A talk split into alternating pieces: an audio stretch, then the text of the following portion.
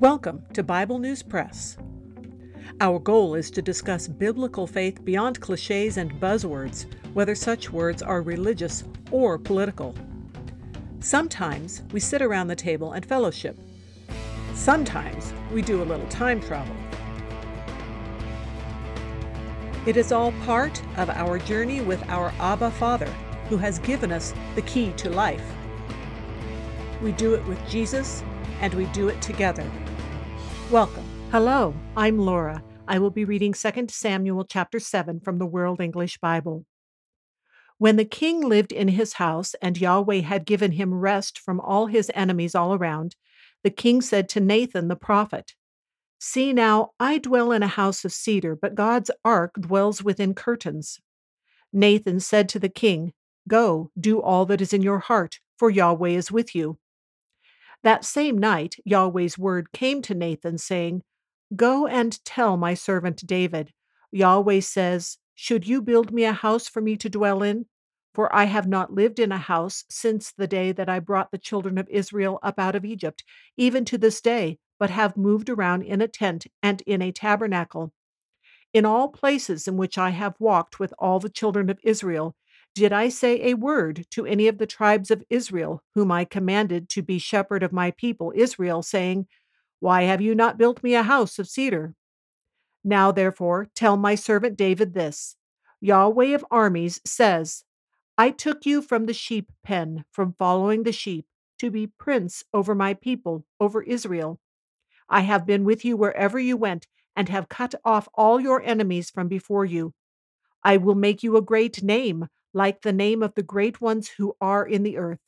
I will appoint a place for my people Israel, and will plant them, that they may dwell in their own place, and be moved no more.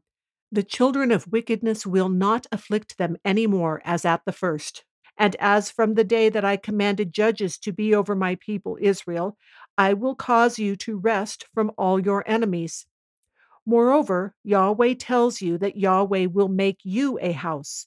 When your days are fulfilled, and you sleep with your fathers, I will set up your offspring after you, who will proceed out of your body, and I will establish his kingdom. He will build a house for my name, and I will establish the throne of his kingdom forever. I will be his father, and he will be my son.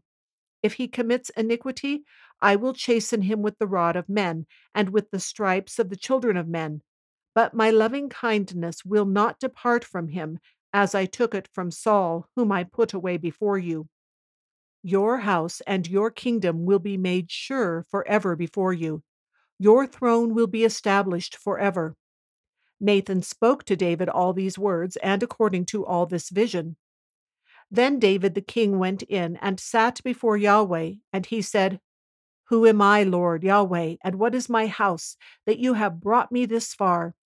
This was yet a small thing in your eyes, Lord Yahweh, but you have spoken also of your servant's house for a great while to come, and this among men, Lord Yahweh. What more can David say to you? For you know your servant, Lord Yahweh. For your word's sake and according to your own heart, you have worked all this greatness to make your servant know it. Therefore, you are great, Yahweh God, for there is no one like you, neither is there any God besides you, according to all that we have heard with our ears. What one nation in the earth is like your people, even like Israel, whom God went to redeem to himself for a people, and to make himself a name, and to do great things for you, and awesome things for your land, before your people, whom you redeemed to yourself out of Egypt, from the nations and their gods. You established for yourself your people Israel to be your people forever, and you, Yahweh, became their God. Now, Yahweh God, the word that you have spoken concerning your servant and concerning his house, confirm it forever, and do as you have spoken. Let your name be magnified forever, saying, Yahweh of armies is God over Israel, and the house of your servant David will be established before you. For you, Yahweh of armies, the God of Israel, have revealed to your servant, saying, I will build you a house. Therefore, your servant has found in his heart to pray this prayer to you. Now, O Lord Yahweh, you are God, and your words are truth, and you have promised this good thing to your servant. Now, therefore, let it please you to bless the house of your servant, that it may continue forever before you.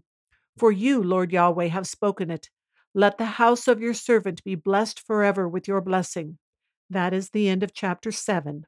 Before I talk about this chapter some, I want to go back and address something that I talked about for 2 Samuel chapter 6, which was how long the Ark of the Covenant had been in Kiriath Jearim.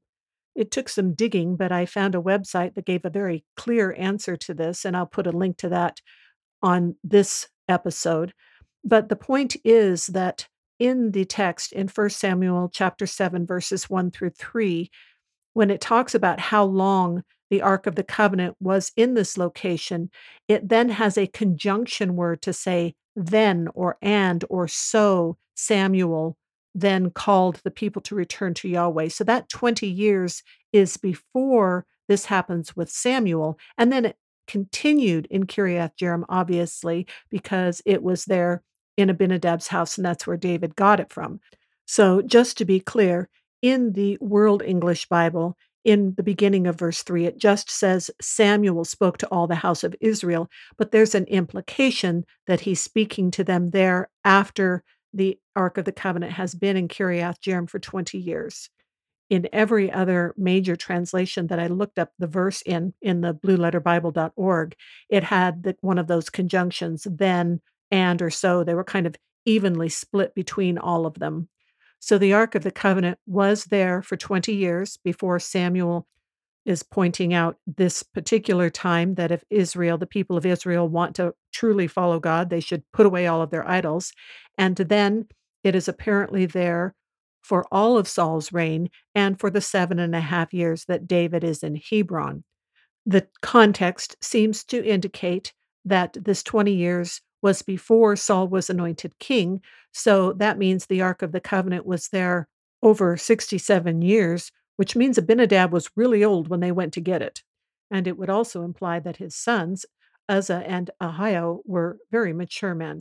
So now on to chapter 7 of 2 Samuel. This is the first we hear of Nathan the prophet, and he is correct that Yahweh is with David. And when he says the thing that he does, Yahweh doesn't exactly reprimand Nathan so much as just set things straight. And then Yahweh doesn't say directly, No, don't build me a temple, but he only asks the rhetorical question Should you build me a temple, a solid house of cedar, when I haven't asked anyone who has been leading Israel to do it? And that got me to thinking are there things that we know about God from the rest of the Bible that kind of pull together and help explain why he's satisfied with a portable tabernacle? One idea is that it's a picture of him going throughout the earth. Another is that it is a metaphor that his presence is not contained in a solid temple, maybe also symbolizing the, the temporary nature of this fallen world, or even foreshadowing the coming of Jesus in an earthly tent that will travel through all Israel. And he specifically says, I have walked with the children of Israel. The tabernacle implies movement, and he is an active and involved God.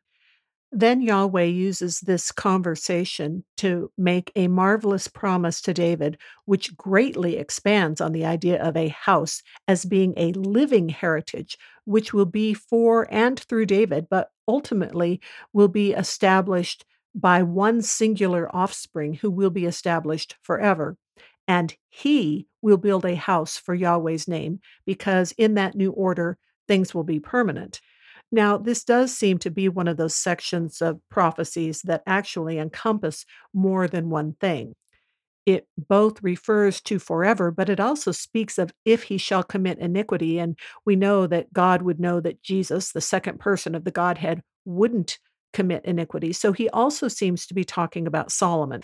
Let me give you a couple of examples in the Bible where one particular thing is being talked about, and then it is expanded beyond that in ways that make it clear that he's no longer talking about the first thing. One is in Isaiah chapter 14, where he's talking about the king of Babylon, and then says some things that seem very much like he's going on to talk about Satan. And Ezekiel chapter 28 is much the same. He's talking to the prince of Tyre, but goes way beyond that because he says something about the king of Tyre being in the Garden of Eden, and we know that the man wasn't there. And there's also the example of how Jesus talks about the kingdom of heaven being at hand, uh, such as in Matthew chapter 4, verse 17.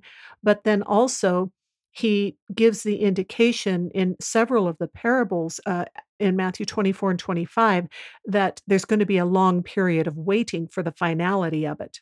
But getting back to this promise to David, David understands the grand scale of this promise because he knows many kingdoms and their royal families have risen and fallen since creation. It's beyond all expectation that his lineage should rule forever and that it would go so far as to include a final kingdom that rules forever. David's response is one of humility and seeing the greatness of God in all of this. He accepts and believes the promise, but he's not claiming any greatness for himself. He's just very gratified to be part of God's plan. For example, in verse 21, he says, For your word's sake and according to your own heart, you have worked all this greatness to make your servant know it. And finally, this is a narrowing, a focusing of understanding where the promised offspring will come from because in Genesis chapter 3, verse 15, there was seed promised to Eve that would bruise the serpent's head.